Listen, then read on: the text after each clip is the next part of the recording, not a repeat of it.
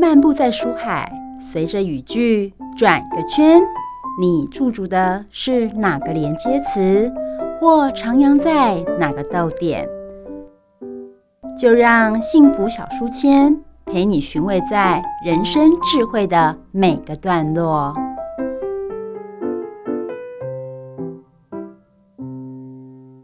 好了，各位汉声电台的听众朋友，我是主持人 Simon。今天呢，很高兴邀请到创业闲聊好朋友的其中之一，他的粉专是灵芝草人，创办人是詹宇轩哦。那我们先请他跟大家打声招呼。谢谢主持人 Simon 哥，我是灵芝草人创办人宇轩，很荣幸今天到汉声广播电台，有机会和听众朋友们分享我的故事。哎，对，我问一下哦，就是你为什么会创办这个灵芝草人这个粉砖？还有听说是个公司，对不对？对。那你的起心动念是什么？为什么会让你有这样子的一个想法呢？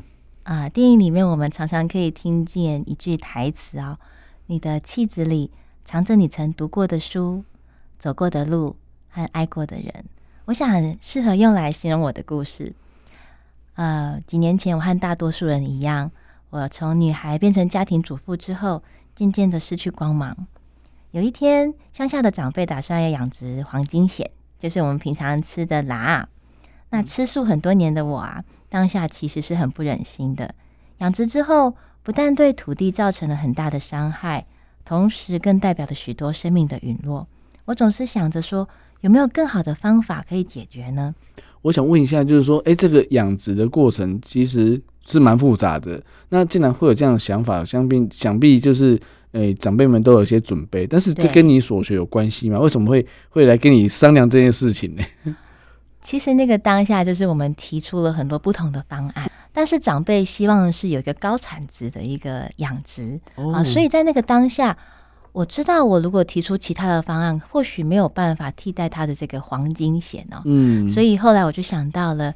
哎，我的第一个研究所学是灵芝，嗯，那是不是我来建议他们改种灵芝呢？嗯，那没有想到长辈虽然是固执的，他们竟然同意了。嗯，他说好，你就去准备看看，来提案吧。嗯哼，那从此我就开始回到我这个。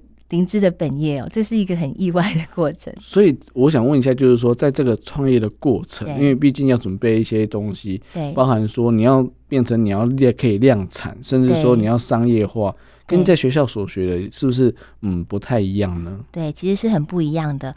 我的第一份所学其实是源自于我在台湾大学研究所。嗯，那当时我是一个研究员。嗯哼，那恩师是多糖体之父陈秀南老师。嗯，老师在学术上面给予我很大的空间跟支持，让我有很多的发挥去研发产品。嗯哼，那我没有想过有一天我回到我的本业了之后。其实是不一样的，因为当时我们做的是液态发酵的培养，嗯、在实验室里头。嗯嗯、那可是今天我要做成成品的时候，我要用的是灵芝子实体。嗯，灵芝子实体，我们在灵芝的效用上面基本上还是相同的，嗯、但是呃，过程是整个不一样的。从、嗯、哼实验室的培养到你真的实体去栽培栽培它。其实是完全不一样的一个过程。对，因为我知道，我知道那个实验室是比较控制下，对，对，它是比较有一些高规格的条件。对，那当然我们知道说灵芝或是香菇、木耳这一样，它的生长环境本来就是要特别的关注的。我我我讲一句比较简单，就是说，像有些人就说啊，有机蔬菜很好啊什么的，那甚至还有出现什么有机的香菇啊，有机的什么。呃，那个什么杏鲍菇啊，但是我又听到顾问讲说，对，讲这些都是骗人的，因为香菇一定是要有机，因为那环境不能有其他的菌种，因为它它就没办法生存。那那我觉得说，其实很多听众朋友真的或是在市场上看到，就是诶、欸，有些灵芝有有有真的有假的啦，或是怎么样的。那到底灵芝对于人体的那个效用性，或是在你们在学学术上的所谓的应用，到底是嗯、对？身体是比较好的部分，有有没有太特别的一个琢磨呢？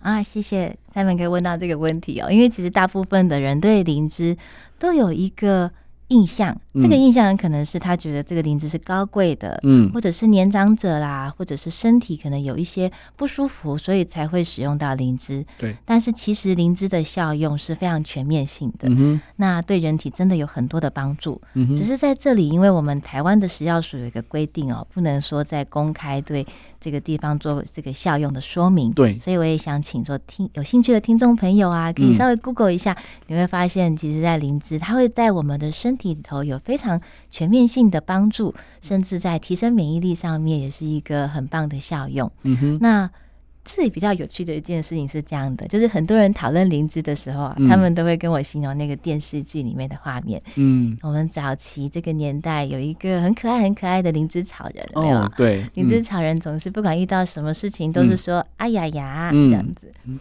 那我们好像。一直以为说是不是灵芝是一个要翻山越岭啊，才能够千年，才才能够遇到千年难得一见的神奇灵芝。嗯，其实现在的科技去种植灵芝是在环境非常好的一个温室，你控制的许多它的生长的条件。嗯，那所以。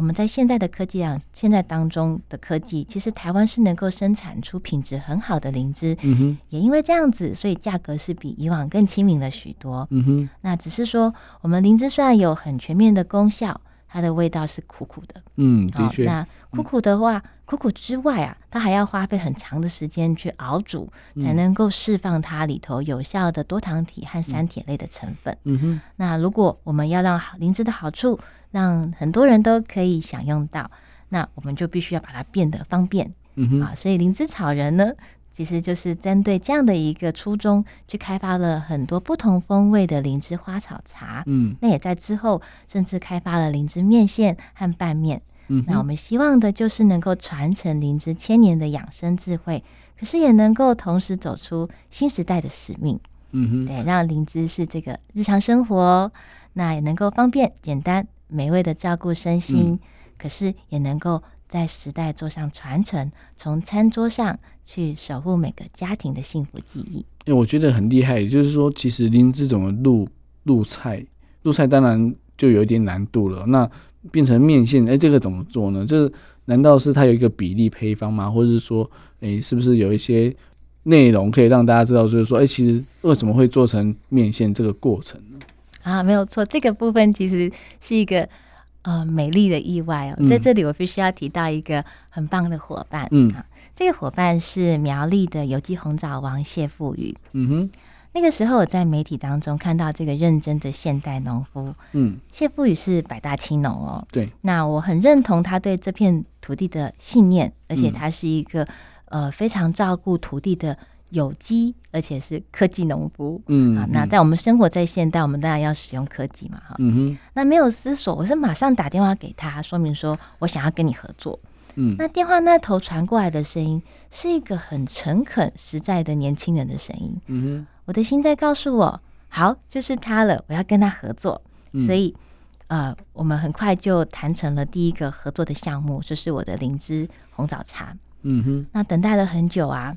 终于，我们要合作的第一批灵芝红枣茶要交货的时候，他却打电话来告诉我说，要交货的红枣颗粒被加工厂全部过度粉碎，嗯、变成粉了，嗯、然后所以没有办法入茶了。嗯，那这个意外来的时候，我想到的不是我的茶，我想到的是他一整年的辛苦。嗯，夏天要这样耕种，冬天要忍受这样的寒冷。嗯哼，就这样什么都没有了。对。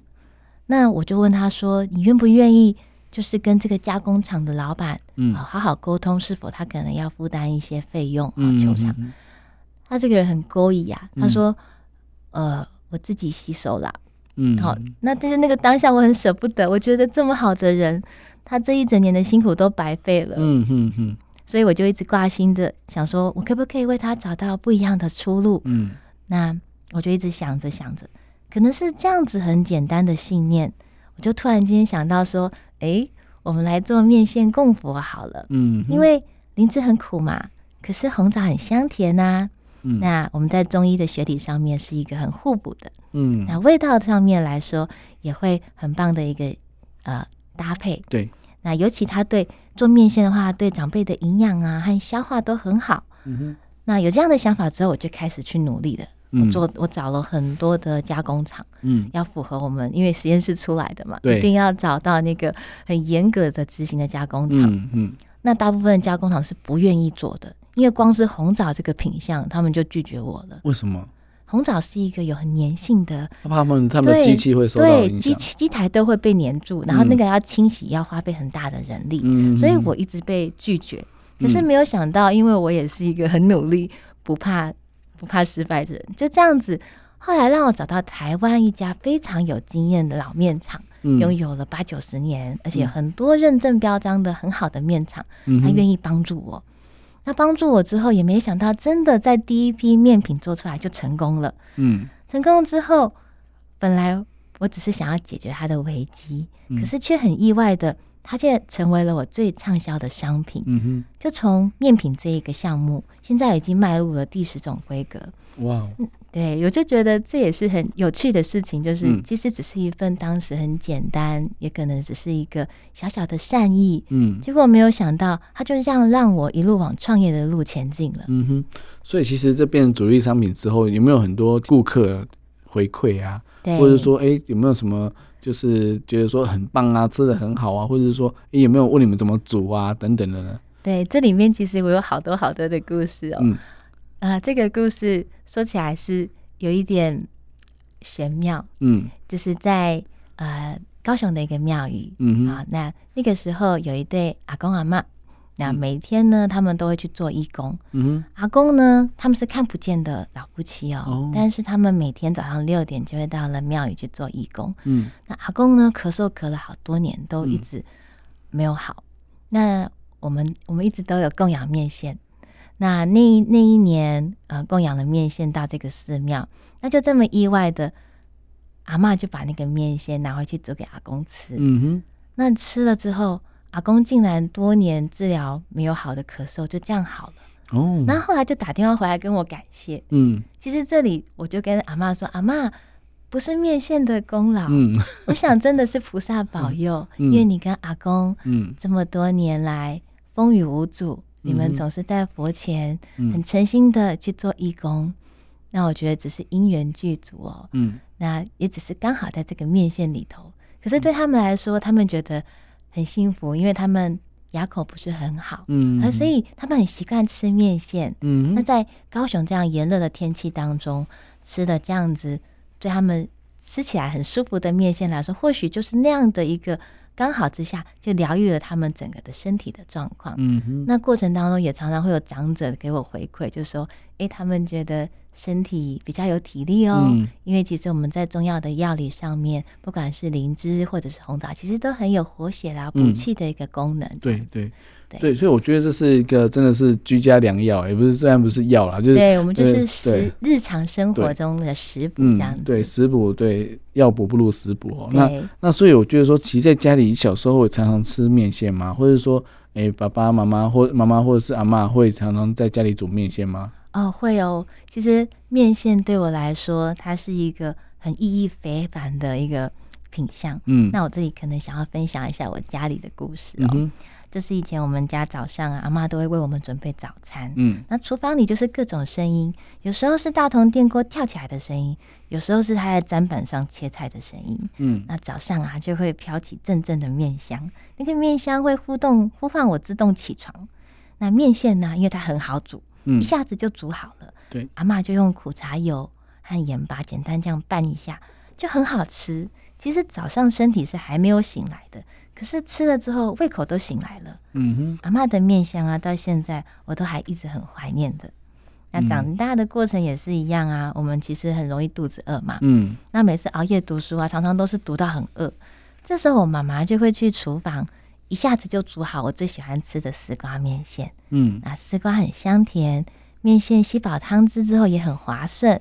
妈妈常常看我吃的满嘴油香油香啊，她就会明知故问问我说好不好吃。嗯哼，那我通常都很大声说超好吃。嗯，那这个时候她就会很开心。那那个当下，母女之间就是一种很简单却很深刻的幸福。嗯哼，那直到现在，我当母亲，我的孩子肚子饿了，放我站在厨房，我也煮着面线。那水滚的时候，烟雾缭绕，面线煮好了。整个厨房都香喷喷的，孩子们马上就抢着吃，跟我说：“妈妈，好好吃哦。”那个时候，我就很想念我的阿嬷，我的妈妈。我突然能够体会他们那个时候的心情。我们在不同的世代，为了家庭和孩子努力，也在面线当中紧紧相连。我相信每户人家也都有这样的传承，是我们走到哪里都不会忘记的味道。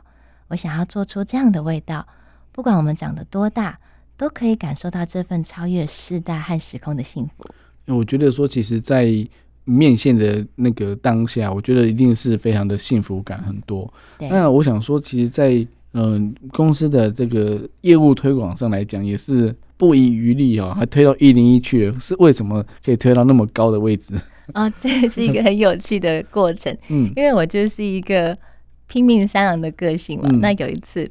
我随身随身都带着我们自家的产品，那常常去结好缘。嗯、那有一次，我就刚好到了台北一零一，那刚好它是一个呃台湾的展览。我们过去是不是有看那个吉柏林导演看见台湾？嗯，那当时的一个展览是我们马来西亚的导演，透过了七年的时间，他去实境记录台湾的不同的面貌。嗯，那我在那个当下看的时候，我其实是很感动的。我看到了很多台湾我从来没有发现过的面貌。嗯，当时我觉得，原来我们其实跟这片土地是有很深很深的情感的，只是藏在我们的心里，嗯、平常并没有特别去挖掘它。对，那一天我被挖掘出来，我其实是痛哭流涕的。嗯、那会后之后呢，我就也。就是一份心意，就想说好啦，那我拿着我自己的产品跟他们分享好了，嗯、谢谢他们。嗯，那没有想到，他们执行长就说，我们刚好很需要这样子的一个台湾的农产品，嗯，愿不愿意跟他们一起做这样子的合作？嗯，于是呢，我们就在台北一零一五楼的双龙玉展厅，代表了台湾的特色农产品，那和这样子的一个展览做结合，嗯、那同时我们也。让中英文全全面上线，让国际观光客可以看到，这是我们台湾的在地食材，这是我们的饮食文化。同时，这也是林志的一大步，代表着它在这个时代的全新样貌。嗯哼，我觉得其实，在我们的文化来讲的话，其实面线它占有很多的比例跟它的地位哦，就是说它的功能也蛮多的哦。那你可以跟跟大家分享一下，就是说通常在诶面线的使用上有哪些功能跟哪些面向呢？啊、哦，有像面线，它就是在我们台湾的宗教里头很常使用到的一个。吉祥贡品，嗯，所以其实，在做面线里面有一个很主要的原因，就是因为面线可以供佛，嗯哼，好，我们常常到庙宇里头，我们都会拿到这个平安面线。啊。那所以我们在台湾的信仰啊，其实是有很多很很好听的故事，嗯哼。那在啊、呃、信仰缭绕的台湾，面线就是我们宗庙庆典必备的吉祥贡品，也是我们虔诚心愿上达天听的载体。那我是神佑神恩庇佑的孩子，所以一直很有佛缘。那也因为常常结好缘，有意外的恩典。那我我们灵芝草人也是为了要供佛，所以其实现在在很多全台的庙宇啦或佛寺，很可能都会看到灵芝草人的面线，可能是我去结好缘。那像也是因为这样子，我们也很幸运的在今年九月，我们也推出了跟白沙屯妈祖的联名面线礼盒。还有每逢神明的圣诞啊，或者是法会，我们都会有很多的香客或者是寺庙来选择我们的产品。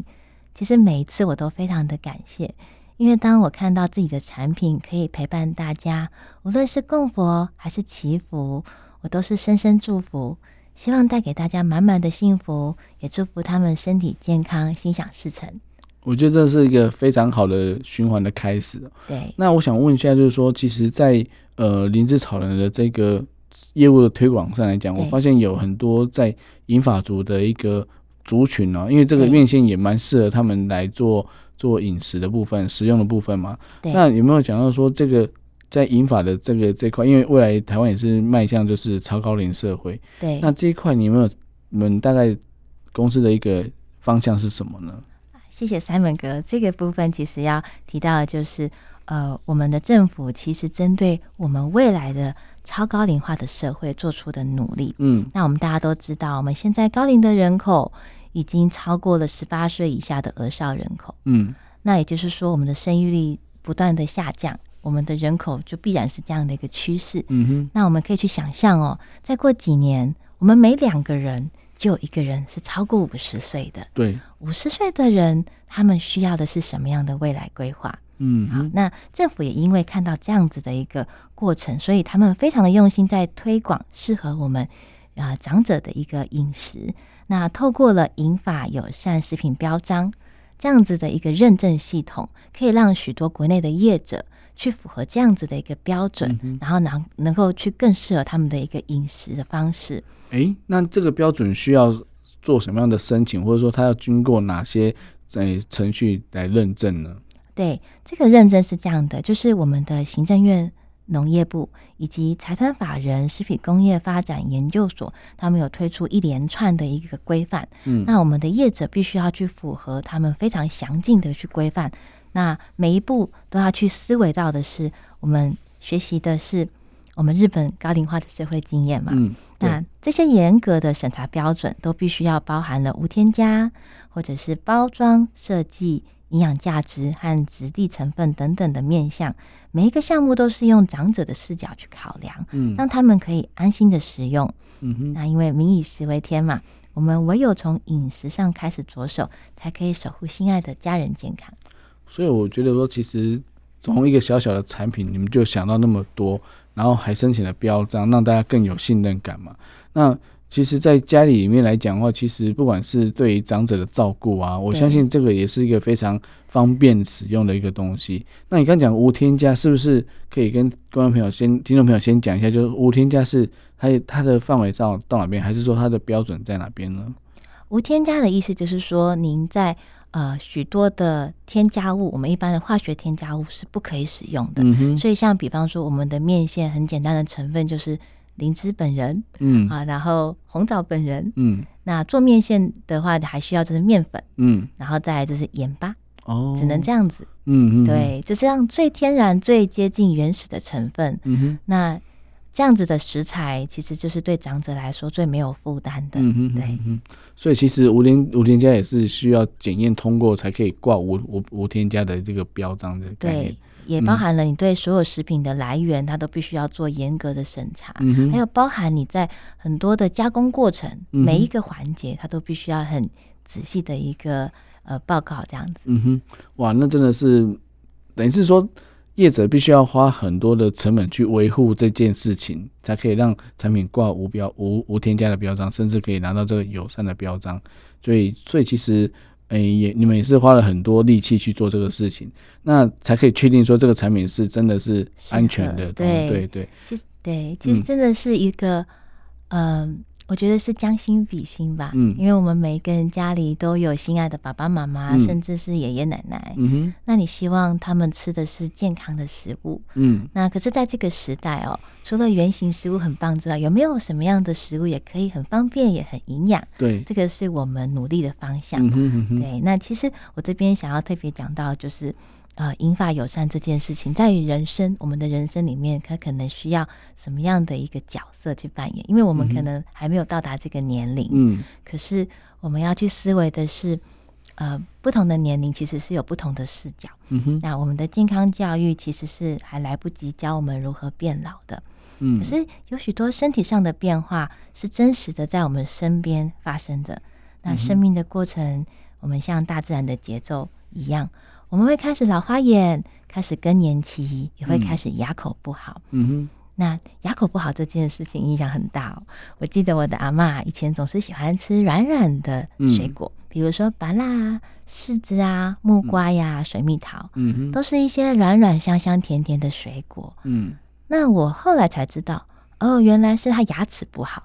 他晚上睡觉的时候会从嘴巴里拿出两排假牙，然后仔仔细细的刷，嗯，所以他不能够吃硬的东西。哦，那这让我想到我以前我阿公的时候，他说他可以一边刷牙一边吹口哨，然后我说，哎、欸，他怎么那么厉害？哦，原来是拿起来刷。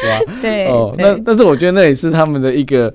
呃，就是不得不的一个状态了。但是我我觉得说，其实真的有时候我们当晚辈的，真的要去多多注意长辈的状态哦，因为他们可以很淡然的来面对这件事情，因为他们看的路啊，他们看经历的人生实在太多了，所以他们可以太太。但是我觉得不是因为这样子，我们就可以诶、欸、忽略他的他的一些不适，对对，他的不适，他的需求。对，所以其实你你在这个这个面心的部分，就是其实有照顾到他们诶、欸。对，对，因为其实像根据我们的统计啊，嗯、有七成以上的长辈，他们都有牙口不好的经验。嗯，像我们常常会听到爸爸妈妈去呃弄假牙，对，对，像我前阵子我公公也是啊，嗯，他那阵子他都不太能够吃比较硬的食物，是、嗯，我们要特别准备比较软的，因为弄一个假牙至少要花半年哦，啊、你要先想一下。啊、呃，一个牙齿拔下来，哇，大概两三个月才会愈合，嗯，愈合之后才能去做假牙，所以在那个地方它就是空空的，嗯，你其实是不好咬的。那而且其实还有很多的研究是，有两成以上的长者，嗯，他们每周会经历三次以上呛到的生存性风险，嗯，就是说，如果我们准备的食物质地不好，对，它很容易呛到，这个呛到会产生吸入性肺炎，嗯，其实对他们来说是一个很危险的状况。那在这些情况里面，在在都是在说明啊，我们要准备的长辈的饮食，其实我们要像婴幼儿一样，我们也很需要用心、很关注。嗯、那你牙口如果不好，其实你咬东西的时候是很辛苦的。嗯、所以其实我们常常找爸爸妈妈或者是阿公阿妈出去吃饭，他们会拒绝我们说啊，喂喂这样子哈。嗯、其实不是说长辈挑食。是很多的时候，我们帮他准备的食物的质地啊，或者是口味，嗯嗯、是大小、形状是不适合的。嗯、那他如果吃的不好，身体就会难以吸收，嗯、营养就会不足够，嗯、那就会体力下降，会产生很多身体上的问题。对呀、啊，所以其实我觉得，呃，可能当然很多食物是要慎选的，因为毕竟说。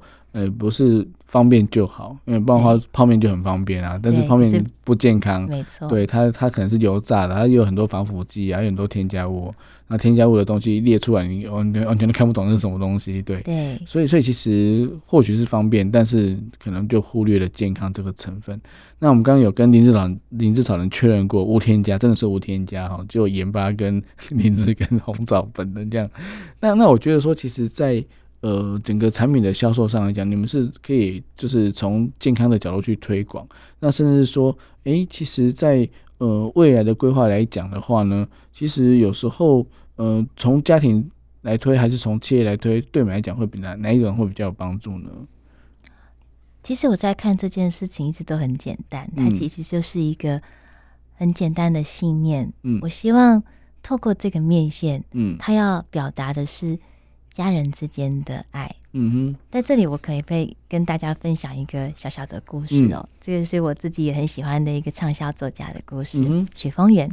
他在《青春不打安全牌》里面，嗯、有一段故事让我觉得一直都很有感动的感受。嗯、那作家许峰源呢、啊，他的父母我们大家都知道是卖臭豆腐的，对，那很辛苦的工作，燃烧生命，就为了养活一家八口。嗯哼，所以他从小就立志，以后要当上律师。要赚很多钱，嗯、要让父母过上好日子。那他日以继夜的苦读，终于拿到律师执照。那天晚上，嗯，父亲却过世了。哦，然后过了没有多久，母亲又被诊断出肺腺癌。嗯，所以他是在分秒跟时间赛跑，对，日夜兼差，拼命工作，因为他一直没有忘记他的诺言，他想要让父母过好日子。嗯，所以。终于，他买下了好房子，让母亲安住。嗯哼。可是没有多久，他的母亲也离世了。嗯哼。这个打击让他彻底的觉悟。嗯。他说了一段话，这段话让我觉得很有感触。他说：“阿爸和阿父都离开后，才真正明白，父母需要的不是家财万贯、锦衣玉食，嗯、他们要的只是我们可以走慢一点，脚、步放慢，嗯，与他们慢慢走。”黄昏的时候，陪他们在公园散散步，坐在长椅凳上讲讲话。回家以后，一起坐在客厅的沙发上，看着连续剧，一起骂坏人，疼惜好人被欺负。他们要的亲子幸福其实很简单、平凡和真实，但是无知愚蠢的我，却到现在才明白。嗯哼，这段话我在这几年是深深的体会。因为我一直以为我的爸爸妈妈还很健康、很年轻，就像周润发和林青霞一样。我爸爸很帅，嗯、像很像周润发。可是，在不知不觉当中，我看见的他们是满头白发，嗯，已经走入生命的秋季，嗯，身体开始老化之后，有很多需要我们支持的地方，嗯，所以我就会想办法找机会回家看看他们今天好吗？如果工作很忙，就暂停一下，打个电话也很好。就像他们无微不至牵着我的手，渐渐长大，有生之年，我也要陪他们一起慢慢变老。嗯哼，我想面线想守护的是天下子女和父母之间的亲情。无论我们几岁，结婚了没，工作再忙，在一碗简单的灵芝面线中，你都可以想起家的味道。你会放下工作，回家和爸妈一起好好吃顿饭，在熟悉的面相当中，你就会找到你的原点，那就是家的力量。我觉得其实刚刚林芝草人已经把那个未来灵芝草人在电视广告的 slogan 啊，还有情境啊，还有都已经那个都塞好了。这个我拍好影片了。对对对 对。所以所以我觉得说，其实在一个呃充满温度的一个一个诉求当中，我觉得会让人家认为说，哎，其实面线就是一个从传统走出来，但是又有一些创新在里面，就是。哦，灵芝入入菜，然后那个红枣也进去了。那我想问一下灵芝草人说，哎，未来的规划是什么？还有听众朋友怎么在哪个平台可以找到你们呢？